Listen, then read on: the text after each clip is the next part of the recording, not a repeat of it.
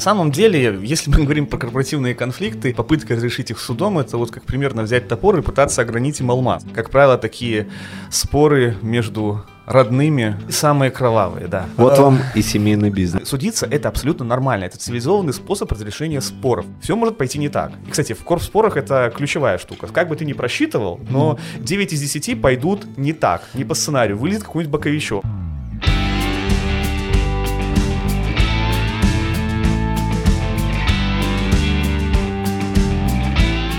Привет, друзья! Привет, С вами привет.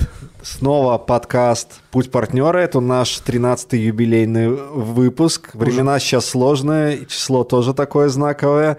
Но мы не останавливаемся, мы все равно говорим о том, как строить э, адекватное экологическое партнерство. Сейчас у нас длительная тема конфликта. Прежде всего, позвольте представить, кто в студии. В студии Александр И Сержанович. Александр Степановский. И у нас есть гость. А Его зовут Александр Лобатый. Александр э, руководитель практики урегулирования споров, э, бывший адвокат, э, который съел э, большую мохнатую собаку на корпоративных А думал, спорах.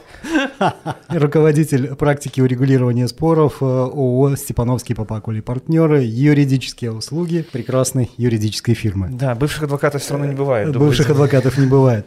А, Ребят, сегодня мы продолжаем наши разговоры про урегулирование споров, про разрешение конфликтов. Мы с вами уже сделали несколько выпусков, посвященных этой теме. да, напро- медиатор был Да, у нас, да, мы приглашали Владимировна Ли- Власова. и вот сегодня э, настал э, час, когда нужно пригласить э, настоящего человека э, из судебной практики. В общем, который- если с медиаторами не получилось, и вы Да. не договорились, то вам туда дорога, к этому специалисту. Саш, тебе слово, э, погнали.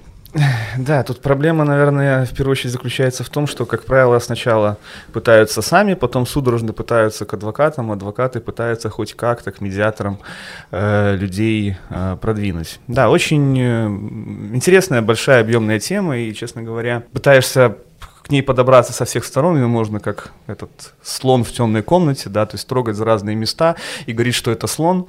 И, естественно, ничто не может быть э, более разрушительным, более сложным для бизнеса и таким же денежным, в принципе, для юристов это сопровождающих, чем корпоративные споры. Это э, достаточно объективный факт. Плюс ко всему есть четкое понимание, сколько бы мы ни проводили мероприятий, семинаров, э, писали бы статей о том, э, как нужно предохраняться условно предохраняться от корпоративных споров, мы понимаем, что никакое соглашение о партнерстве, никакой устав... э, Вот так причем, Саша что- обесценивает нашу работу. Причем, что устав... Что не делай, все равно. Хоть бери, бери юриста за 300 фунтов в час. э, Хоть за 600. Более того, вам скажу, не только, не только юридическую работу я обесцениваю, никакие кровные э, узы, то есть брачный, семейный, отец, сын, дочь, сын э, не исключают. А более того, как правило, такие споры между родными,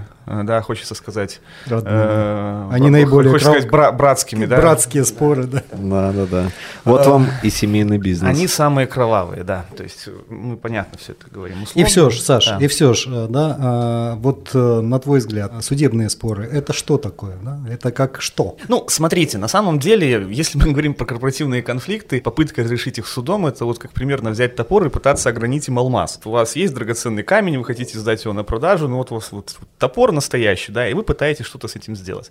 Почему я это говорю? Ну, суд, понятно, мы понимаем, что такое суд, это конкретное какое-то какой предмет, какие-то вот основания по требованию и какое-то решение суда в рамках этого спора. Там, например, кто является директором общества, да, то есть мы э, увольняем какого-то директора, э, этот директор э, приходит в суд, доказывает, что его увольнение было незаконным. А, Вот. Но есть проблема.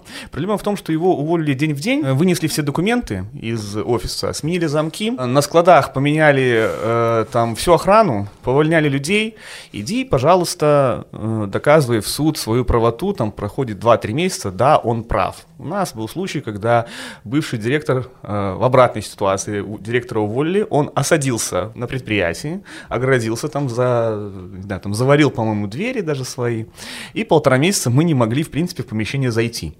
Вот. За это время распродавалась часть имущества, открылся у него параллельный бизнес, и оно пошло. Самый мой первый опыт э, когда я понял, что что-то моих знаний немного не хватает, мой красный диплом, две там магистратуры, э, наличие меня в, там, уже в справочнике там, ведущих юристов, ничего мне не помогает, когда, когда после одного спора, в котором мы должны были забрать имущество, ну, компании расходились, это грузоперевозки были, и нужно было забрать машины, грузовые машины. Мы приезжаем судебным исполнителем, я полностью накачанный всеми знаниями, уверенностью в себе, беру судебного исполнителя, э, свой недорогой бюджетный на тот период автомобиль, э, сажу этого исполнителя, мы приезжаем на предприятие туда, э, у меня есть удостоверение адвоката, доверенность, все, мы приходим, ну, выходит начальник охраны и говорит, смотрит на судебного исполнителя, я тебя пропущу, судебный исполнитель, а тебя не пропущу. Я говорю, ну, а у меня же доверенность есть, и по закону я имею право входить и искать то имущество, которое нужно вернуть, оно же наше.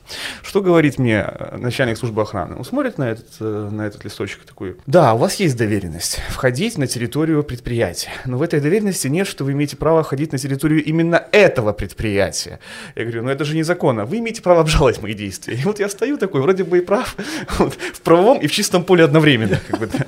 Поэтому это все к чему? К тому, что скорость э, принятия около правовых решений, да, до судебных решений, обеспечение сохранности имущества, либо доступа к информации, это вот ключевое в этих конфликтах. То есть если ты вступаешь в конфликт, ты должен понимать, за счет чего не в суде ты выиграешь, а за счет чего ты сейчас получишь преимущество до суда, а потом в суде ты это будешь защищаться. В крайнем случае ты выигрываешь время минимум там 2-3 месяца до разрешения какого-то первого спора. Поэтому и возвращаясь э, к этой первичной мыслью, э, когда суды, не хотите ли вы договориться, да? Это есть, прекрасные э, слова. А, мне, нам все говорят, ну да мы не против, ну а, не суды, а суды что не могут? То есть не могут решить какой-то конкретный спор. Это с одной стороны. С другой стороны, надо признать, что я уже не адвокат, у меня правила профетики, в принципе, я, я ими не связан, я могу чуть более конкретным, чуть более речи высказываться. Наш судебная практика, мягко скажем, достаточно консервативная по решению многих вопросов.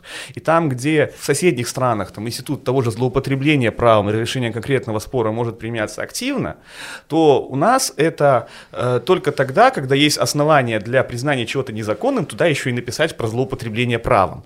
А на самом деле э, большинство споров, они не о том, что там написано в иске, они чуть глубже. Если бы ну, судьи имели чуть-чуть больше мужества, смелости решать вопросы по праву по-настоящему, в этом ну, суть злоупотребления правом это и на самом деле ключевое понимание того, как еще право состоит, тогда могли бы, конечно, немножко продвинуться. Но, к сожалению, к сожалению, э, и неспособность судов раз, и специфика этих споров два, они вот, как бы примерно приводят Саша, почему, почему суды э, как бы или не хотят, или не могут? Да? В чем проблема? Нет времени, э, большая загрузка, не понимают специфику. То есть что, что, что происходит? И какие есть альтернативы, что с этим делать? Ну, смотрите, проблема корпоративных споров, э, помимо того, что здесь около прав, очень много там, постправды такой около правовой, да, судебной, они еще сугубо государственные споры, если мы говорим про суд. Никакой арбитраж решать судебные корпоративные споры не могут. Это достаточно спорно, и сейчас там в науке ведет большая дискуссия на этот счет.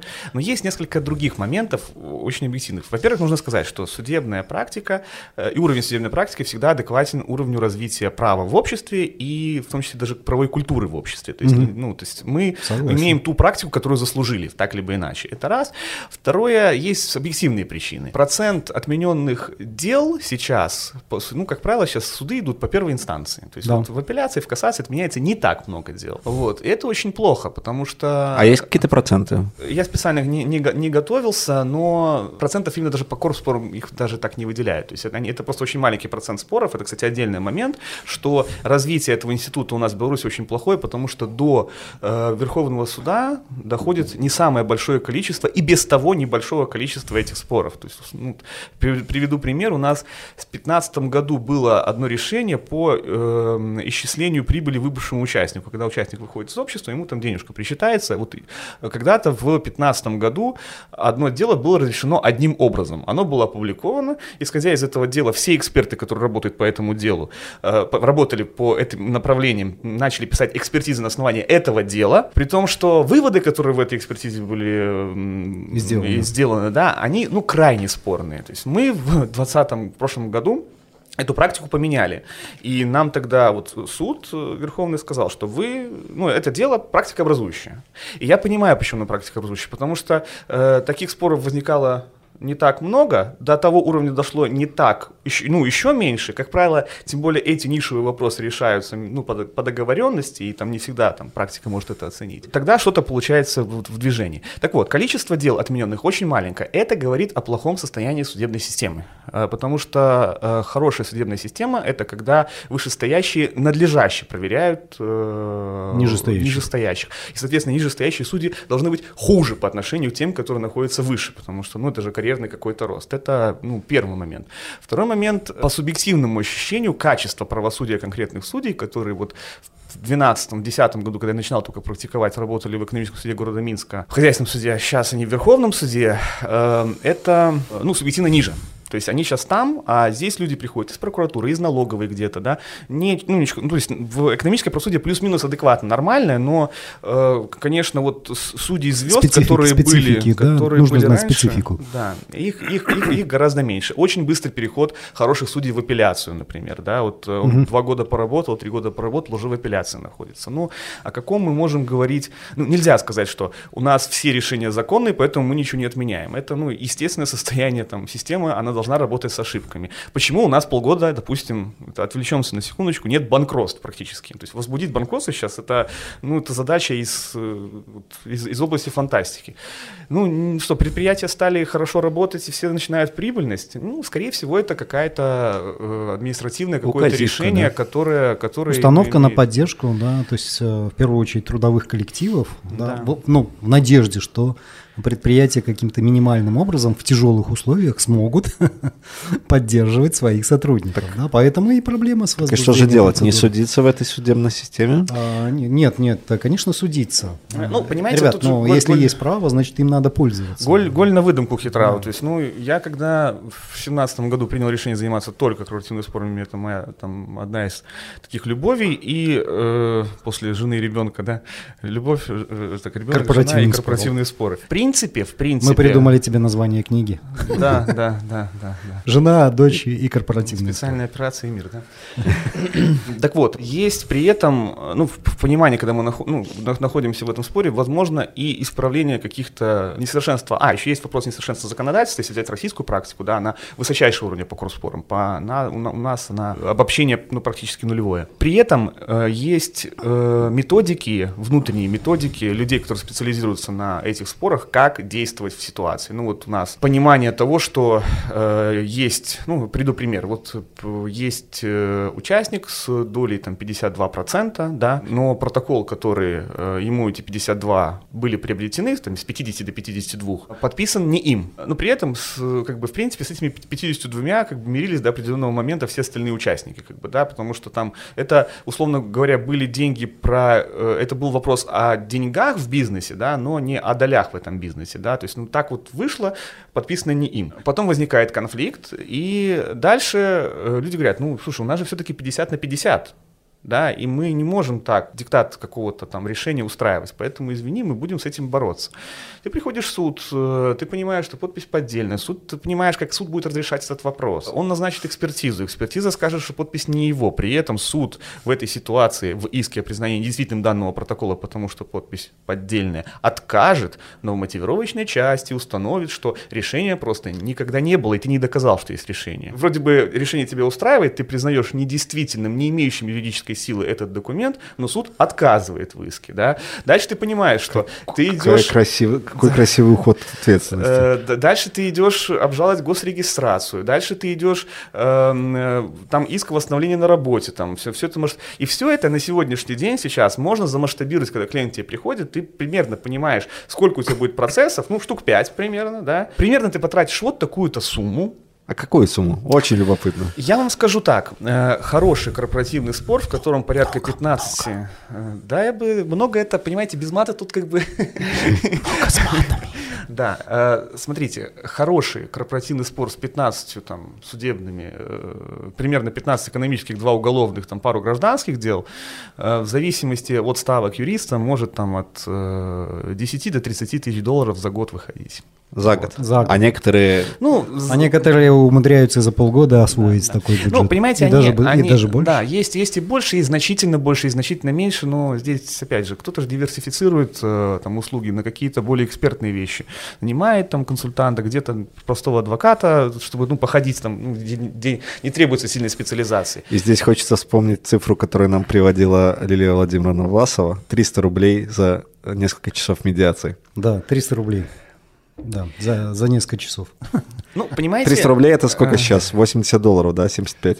Да, оно же, понимаете, я, я, я не в обиду Лилии Владимировны, но мне почему-то кажется, что до медиации нужно дорасти. То есть мы должны... нас- А, нас- Саш, мы про это говорили. Это хороший вопрос, да. А, Готовы ли люди? Ну, на самом деле, медиация это, то есть, в общем-то, готовность разговаривать друг с другом. Да, но. Александр Иванович, понимаете, есть еще второй аспект этого вопроса. А, Умеют ли медиаторы, обладают ли наши медиаторы гораздо высшим, а, более высоким по отношению к обществу уровнем, э, чтобы уметь находить эти болевые точки и со сторон Ну, примерять? а, мы, Это- мы, это при- тут мы сложно. предполагаем, да, мы презюмируем, что у них это, эти навыки есть, да.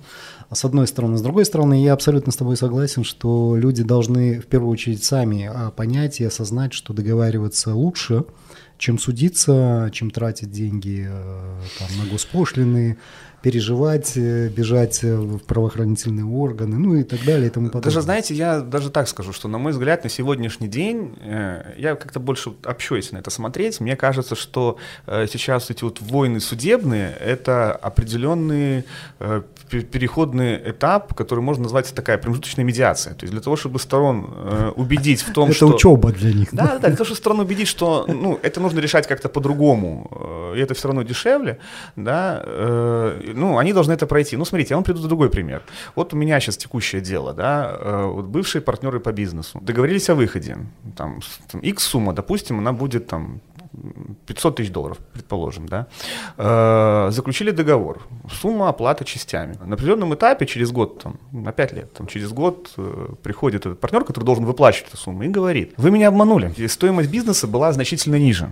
Поэтому либо мы пересматриваем условия, либо я отказываюсь типа, от- выплачивать эту сумму. То есть, ну вот, вот так. Ну все, соответственно, не договорились. Ну, договор есть договор, извини, это уже твоя машина, как бы, да, то есть это не, не мои, ну, не, не проблема этого участника, который получает уже эти деньги, да, то есть договорились, договорились. Вот, что происходит? Э, Простой бизнес-расчет. Вот, понимаете, здесь вот мед- медиация, вот, вот как, как мыслят бизнесмены. Он смотрит, 250 тысяч я отказался платить. Ну что он делает? Он, ну что, что там пр- происходит? Он Всё, ему- заплатил 250, да, и 250, а 250 дальше платить не хочет. не хочет. Он принимает решение о том, что все активы он распихивает по своим другим компаниям, по определенным схемам. Эту компанию отдает профессиональному управляющему с профессиональным э, учредителем, скажем так. Э, она разделяется на две, уходит в ликвидацию и благополучно там находится уже на протяжении года. Вот я со своими знаниями, да, э, на протяжении года, ну, продвигаюсь очень-очень медленно, как э, группа определенных людей на территории другого государства. Так вот, что происходит? Как он считает? Это стоит 250 тысяч. Вся схема по реализации вот этой вот вещи, он же по, по справедливости, то есть он считает, что его надурили, как бы по-пацански он себе обосновал. На юристов 1050, со всеми судами на пару лет. На выходе плюс, чистая плюс, экономия 200. плюс 200 тысяч. Если нет, ну, типа, это риск. Ну, заплачу я, как бы, да, что- что- что-нибудь. Еще дотянитесь до меня, получаю отсрочку, ну, как минимум на пару лет, пока это все происходит. О каких 300 рублях медиации в этой ситуации может идти речь? То есть это чистейший бизнес. И так ну, существуют многие. То есть многие, э, есть обратная история, да, когда люди идут на принцип. Типа, да, вот есть... Ну, Хуже есть- нет, нет, а, хуже нет э, людей, идущих на принцип, и лучше нет для, э, для, Юристов. для юристов, да. Да. Но Я- это тоже палка о двух концах. Я всегда, всегда говорю нет. На самом деле это очень плохо. Я всегда, моя любимая фраза: любой принцип имеет свою денежную оценку, потому что год проходит и уже как бы смотришь на калькуляцию затраченную на юристов, да, и на ту сумму, которая это мог бы бизнесом заниматься. Нахрена мне это все надо? Ну да, я в, в этом, в этом случае тоже поддерживаю Олеся, потому что обыватели говорят, что нет э, лучше для юристов принципиальных клиентов, да, но ты же не можешь до конца предусмотреть все последствия, и выигрыш ты тоже не, не, не можешь Да, знакомая сейчас ситуация Да, и разворачивается. по- поэтому, естественно, когда ты, в общем-то, по каким-то причинам не достигаешь поставленных э, задач, да, ты, естественно, подвергаешься нормальной такой обструкции со стороны клиента, да, и в, этой, в этом плане клиент не воспринимает твои какие-то нормальные объяснения, Да, поэтому вот э, тут второй конец, э, да, который ударяет тебя, в общем-то, по и ну по да, голове, и и по вторая же карману. сторона тоже может включиться, включить месть, нажаловаться в Да, органы и вся- получить вся- весь вал. То есть э, достаточно, ну, нужно быть достаточно все-таки адекватным в этой части. Да, тут, тут, знаете, проблема часто, когда мы говорим о разделе бизнеса и выходе из него, да, и особенно когда в бизнесе остается тот, кто за него отвечает, ну, как правило, то есть производственная компания производственник, да, а второй инвестор, ну, часто такое бывает. Вот, и выходящий человек просит себе там, ну, торгуется по сумме. Эта торговля происходит разными путями, в том числе путем инициации каких-то судебных споров, которые длительное время там, рассматриваются.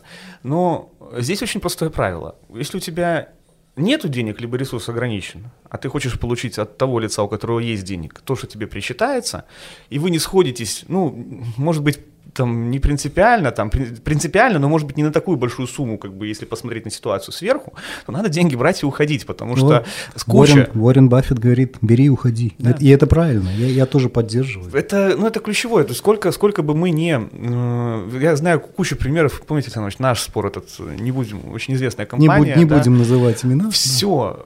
Ну, то есть есть э, вот готовность было получить сумму X, да, не договорились по одному условию, что будет, там, не знаю, если кирпич упадет на голову там учредителю, что будет, кто мне будет платить, говорил там оппонент в этом споре. В итоге э, минус э, сумма, которая получилась к выплате, была уменьшена в 6 раз, а, ну, а- ну, а сумма там в миллионах и не белорусских рублей.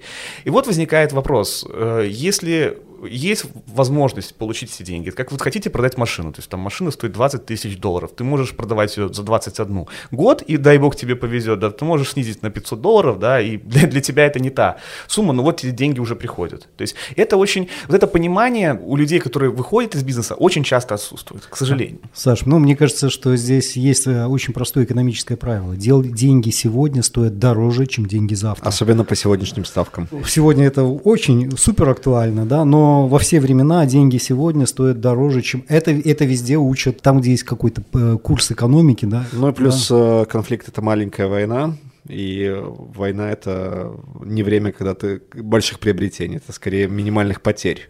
Ну, смотря для кого на самом деле, но э, неважно, да, но важно то, что во многих конфликтах, в том числе семейных, говорю, что, ребят, бери и уходи, потому что, то есть, э, работать на будущее ты, ты быстрее заработаешь, чем э, боря- борясь с прошлым. Да, да, есть, есть в этом проблема. Ну и как бы если, вы понимаете, когда мы еще, если мы уже там возвращаемся к э, практике судебной, да, э, тут надо понимать, что э, манипуляции, э, которые возможны в, при разрешении споров, там, ну, э, они, они настолько масштабны, настолько разнообразны. Вот я приведу пример, даже давайте так, даже не манипуляции. Вот смотрите с точки зрения регулирования интересный момент.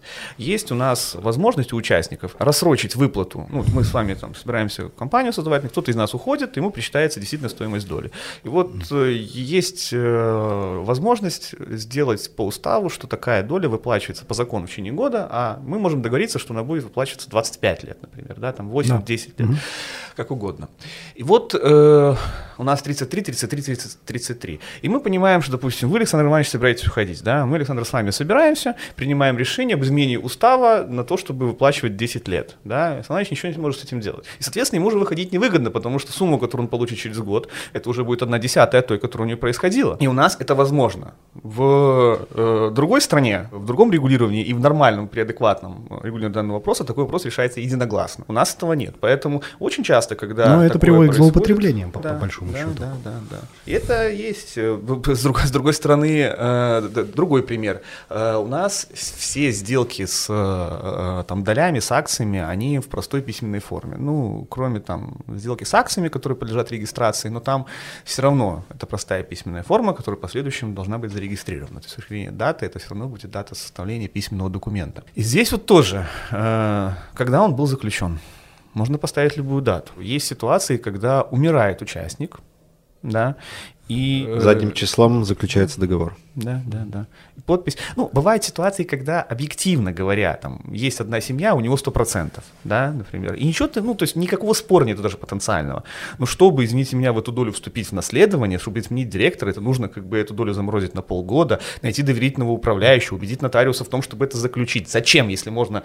э, Задним числом. задним- ну, это как думает клиент. Зачем мне кому-то платить деньги, если это решается вот так вот просто? А вот ситуация, когда возникает спор какой-то, да, и когда есть вопрос, у нас же с наследником вообще беда. То есть, когда умирает один наследник, другие полгода вообще творить могут, что хотят. То есть там вообще да, никаких механизмов правда, блокировки нет. Любого директора назначить, любой устав принять, да, то есть э, очень слабый механизм вот, злоупотребления правом вроде бы есть, вот бери там, да, и регулируй этим, но суды нет. У нас был спор, два года мы судились э, с наследниками, даже закон под это изменили, вот, но все равно не помогло. То есть все то же самое остается. Наследники, вот, наследники акционера, но без прав акционера. Вот акции есть, а прав нету. Ну вот и вот в такой квази, э, в таком правовом лимбе мы находимся. Ну, а здесь, э, Саш, что, что здесь? Здесь, наверное, все-таки надо, а, прислушиваться, присматриваться к практике законодателя, да, и, б, как бы действительно менять законодательство. Понимаете, это недостучание. Ну, здесь же, это да. То есть, естественно, мы сейчас, вот, когда мы, допустим, э, новые клиенты к нам приходят, мы про эту тему разговариваем, я им говорю, ну, пишите в уставе, там, про наследников, да, пишите в уставе, что нельзя делать это, это и это. Это декларация декларативно, но чем больше таких положений в уставе будет, что наследников нужно уведомлять, без наследников нельзя э, там проводить собрания, это не по закону, но пишите это, иначе это будет, ну, и мы дойдем потом до суда, чем больше таких в суде появится, тем больше мы сможем это Ребят, поднять но, на высокий уровень. Саш, подтверждает то, что мы начинали, с чего, собственно, наши подкасты все, да, о том, что а, наши клиенты, в общем-то, не, не имеют желания, а может быть не имеют понимания, а, то есть э, достаточного образования на то, чтобы работать качественно с уставами, то есть не только с партнерскими соглашениями какими-то, да, а именно а, с договоренностями, которые можно а, абсолютно нормально оформить.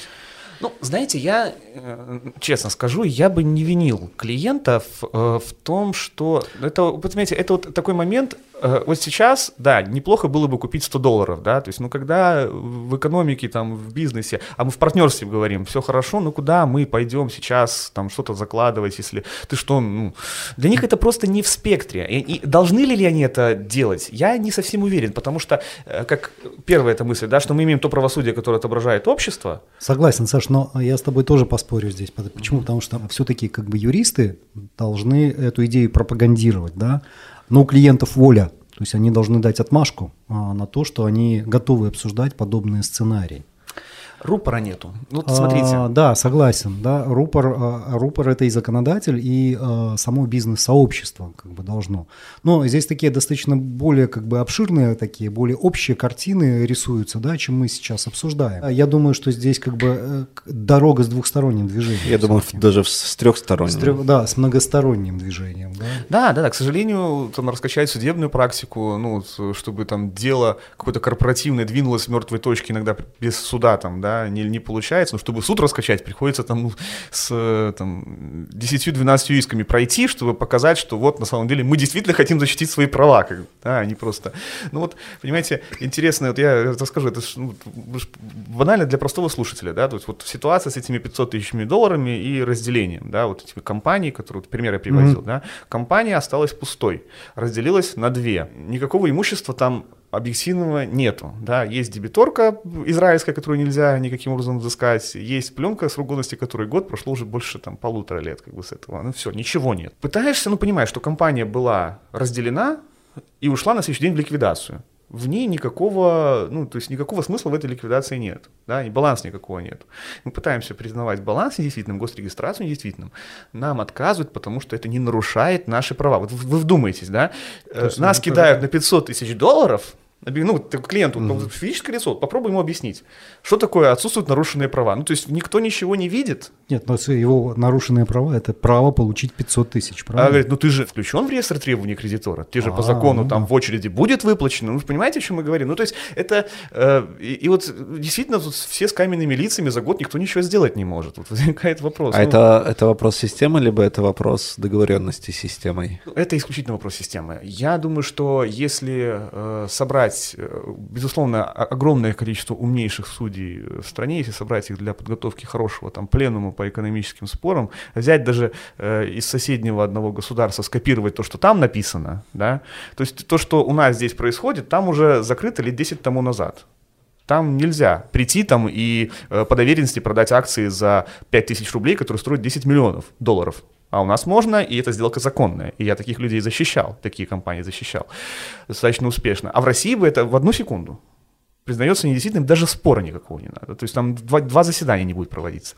Так вот, и здесь нужно взять, собраться и разрешить данные вопросы.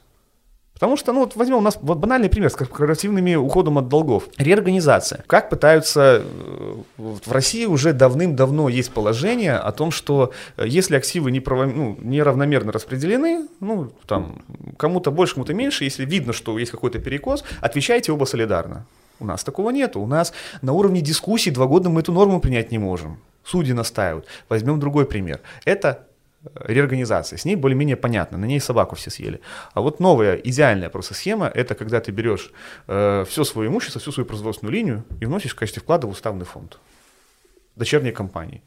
А потом э, эту долю путем ряда сложных, несложных манипуляций несложных по, номинальной, манипуляций. по номинальной стоимости продаешь ну, своему участнику. Все, компания пустая. Это же не реорганизация, там никаких гарантий прав кредитора даже нету. Но по своей природе вот такое вот выделение, да, является, вот внесение вклада в уставный фонд является выделением является природой его, Природа его в, ре, в реорганизации.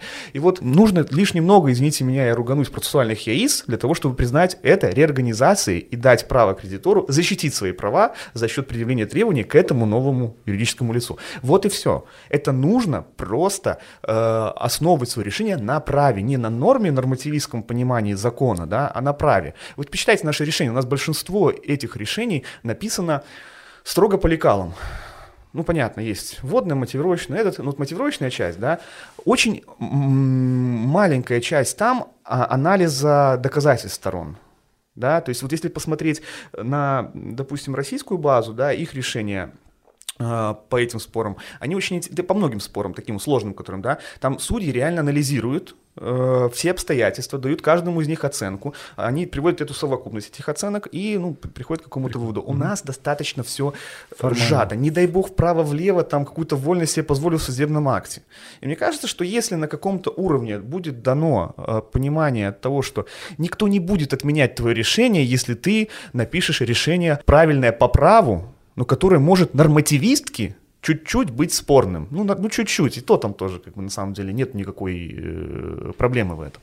И вот э, это ключевая проблема. Поэтому я считаю, что это в первую очередь система и, э, э как мы говорили, трехсторонним движением, да, именно судебная практика в этой ситуации может пробивать дорогу для такого, для такого движения. Но пока... Так а что делать тогда обычным, простым партнерам в компаниях, если в судебной системе вот такая история творится. Слушайте, еще раз, судебная система нормальная. Нормально решать вопросы многие можно. Вопрос в том, что, понятно, первый совет, не, не, не, не судись, да не судим будешь, да, как говорится. Ну, вот, это тоже хороший совет. Понятно, пытайся договориться, но все мы, все мы это прекрасно понимаем. Во-вторых, надо э, четко понимать, э, что, ну, с одной стороны, с другой стороны, судиться это абсолютно нормально, это цивилизованный способ разрешения споров. И раз, в этом... раз есть суды, значит, это Они нормальный, для, для этого и существуют. Инструмент. Я очень не люблю маркетинг медиаторов э, на тему того, что там суды, особенно госсуды, это вот плохо, да, а медиация это хорошо, это дороже. Во всех обществах суды, функци... нормальных обществах суды функционируют, функционируют хорошо. Это мы должны повышать уровень доверия к суду, как путем, в том числе путем повышения качества этого правосудия, так и отношением э, людей к, к этому способу. Это не значит, что за этим стоит что-то моральное. Это просто инструмент. Хорошее замечание, кстати. То есть, э, если первая рекомендация договориться договориться до суда, если не получается договориться, верить суду, если уж вы туда пошли. Нет, э, верить суду это, это даже не рекомендация. Нужно понимать, что в этом нету ничего плохого. Нужно четко понимать в своем споре, что вы можете получить. 9 из 10 клиентов, приходящих на консультацию с просьбой подготовить исковое заявление в суд, уходят э, либо с консультацией, в которой суд им не нужен, либо совершенно с другим требованием, с другим пониманием. Потому что, э, а я пойду это признаю недействительным. А что тебе это даст? Ну и что? Ну, вот, Результат какой? Надо, надо четко считать риски. Причем, что э, они достаточно математические. В суде их можно просчитать. При анализе там, того, есть ли у меня вероятность это выиграть. Ну, допустим, есть. А дальше что? Ну, вот, предположим, пример. Крупная сделка, либо сделка с участием аффилированного лица. Оспаривает участник. Признаешь ты ее недействительной. Дальше возникает вопрос о последствиях. Вернуть деньги, вернуть mm-hmm. имущество. Но ты участник ты с точки зрения нашего закона, нашей практики, не можешь потребовать, чтобы ты отдал туда деньги, а ты вернул сюда имущество, потому что в нашей практике это называется косвенные иски. То есть э, за защитой своего права может обращаться именно то лицо, которое... Чьи права нарушены? Да, получается, что если ты хочешь вернуть деньги, да, вот именно в, в компанию, а директор, очевидно, с тобой в конфликте и в связке с другим участником, то э, этот механизм оспаривания этого договора сам по себе тебе ничего не даст, потому что никто из них не будет этого сделать, не будет возвращать эти деньги, да, то есть они просто откажутся это делать.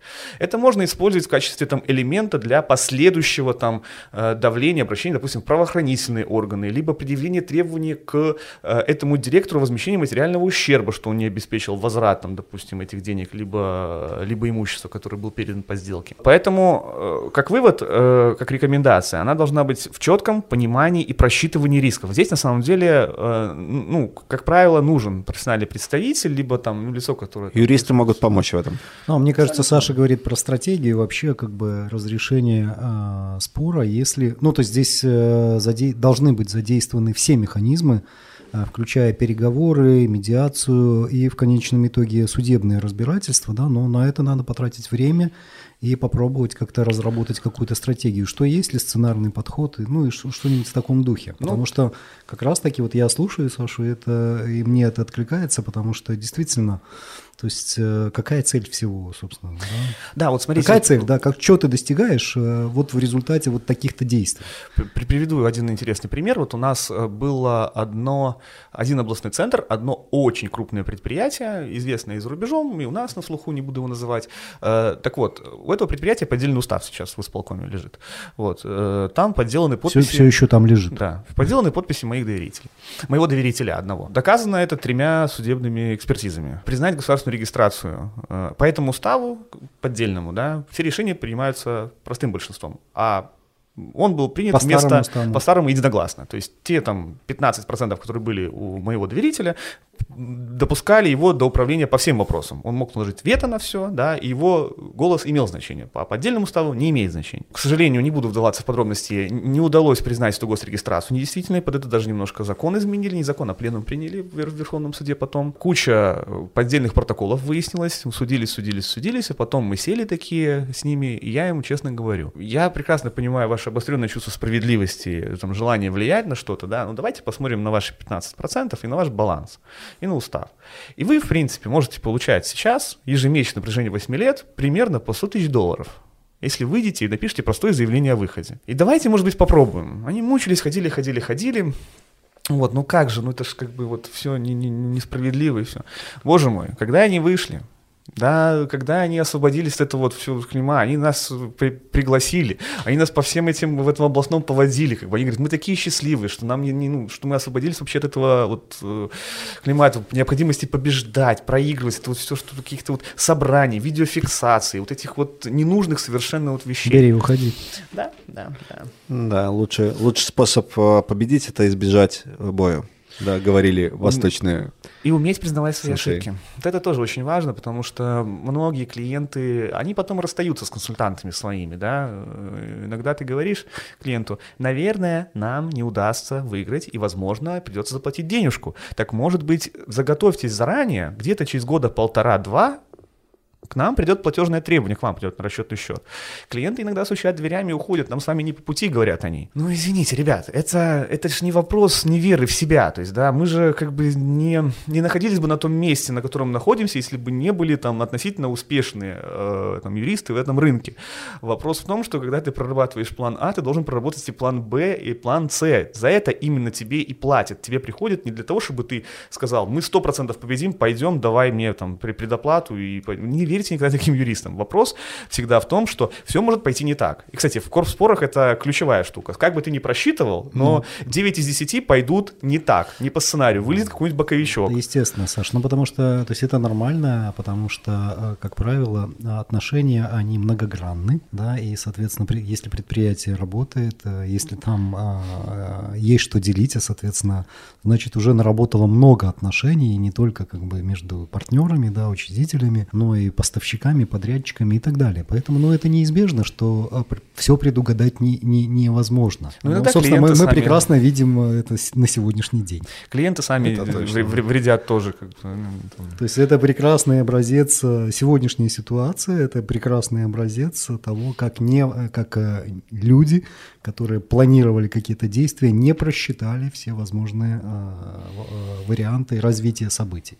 Ну, Ну, это вот... э, Это, знаете, вот сейчас с с счета мировых, мировых событий, это насколько у нас, мы всегда пишем эти оговорки в наших заключениях, да, и вот эти вот оговорки, которые всегда были, вот зачем вы пишете договор составлен на двух языках, типа там вот это вот все, да, Э, и вот э, там форс-мажор, война там или вот, вот- вот что-то происходит, а вот они заработали. То есть вот, вот сейчас вот все эти оговорки, которые, вот риски, которые мы не можем контролировать, вот они заработали. И этот э, момент важный очень, потому что когда мы берем глобальную эту историю, эти вот ми- мировые какие-то события, когда мы берем локальную историю корпоративного какого-то конфликта, есть очень много всего, чего мы можем не знать. Э, Потому что клиенты, как правило, э, особенно в сложных делах, это, как правило, сложные клиенты, которые, как правило, тебе не доносят ничего э, искренне и до конца. И это очень часто искажает восприятие твое этого спора и искажает твой, э, ту методологию, которую ты ему предлагаешь. Потому что некоторые там дела стоит проиграть для того, чтобы что-то зафиксировать, например, да. Возможно, по некоторым искам не следовало бы обращаться, там, зная ту либо иную информацию. Это очень важно. Как вывести клиента на этот разговор, это очень большая для меня загадка, э, поскольку вот это вот взаимное недоверие Верие. Э, между юристом, вот именно на этом уровне, да, где требуется максимальная чувствительность, и нужно выйти на, на, на какое-то вот длительное общение, чтобы все раскрыть.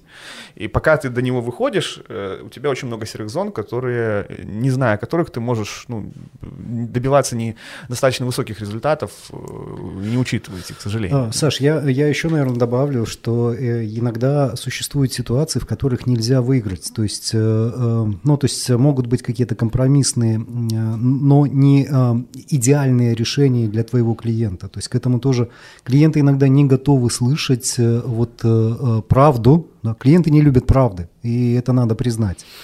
И когда ты говоришь им правду, да, они хлопают дверями и уходят частенько, да, вот то, то, что Саша говорит.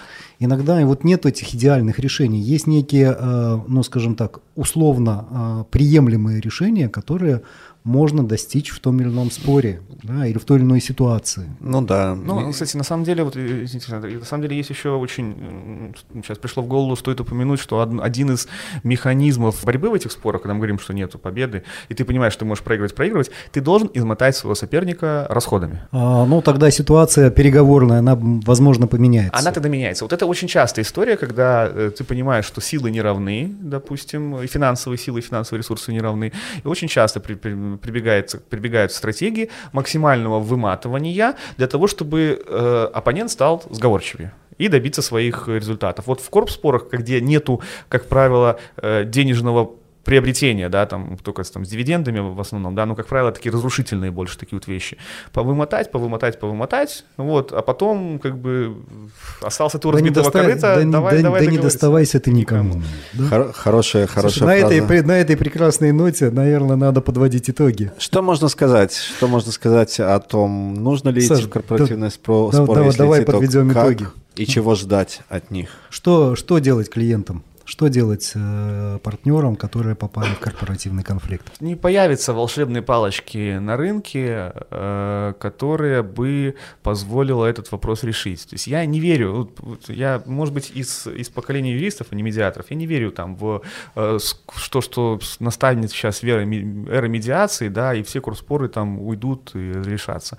Их, по внутреннему ощущению, количество перманентное всегда. То есть как э, там людей без определенного места жительства в городе, они всегда будут, да, какой бы уровень жизни ни происходил. То есть это пер- перманентная штука, которая есть.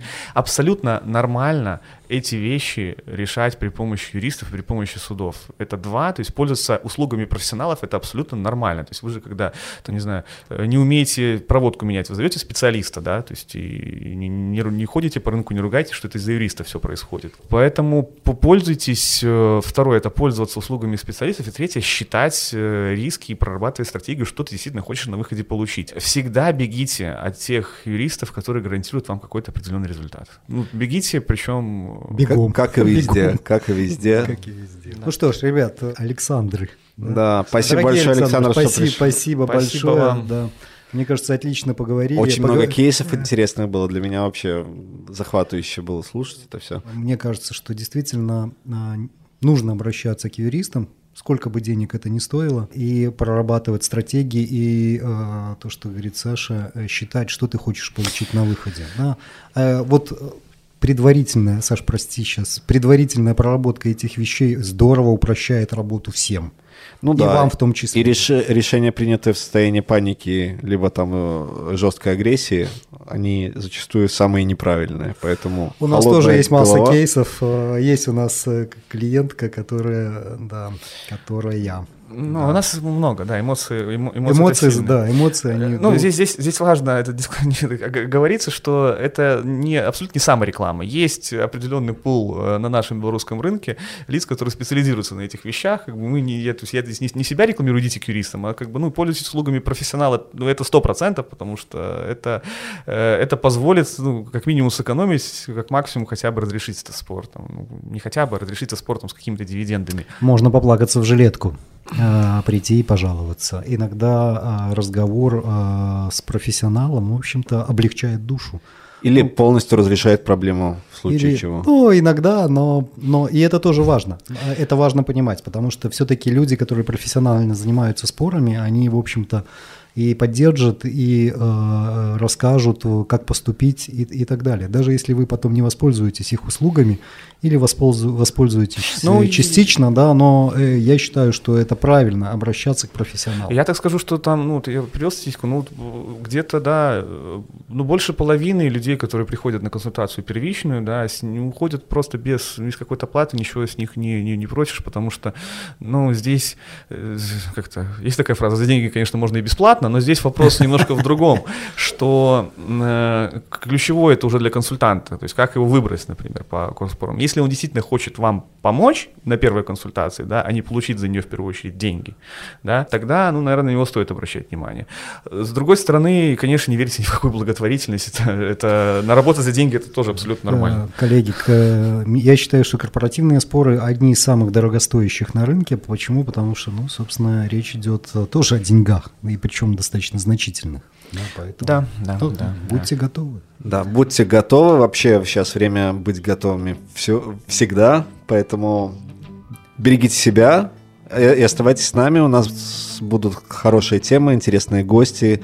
И вообще, несмотря на то, что происходит, у нас для вас очень много всего интересного заготовлено. Всем пока, ребят. Всем пока. Пока.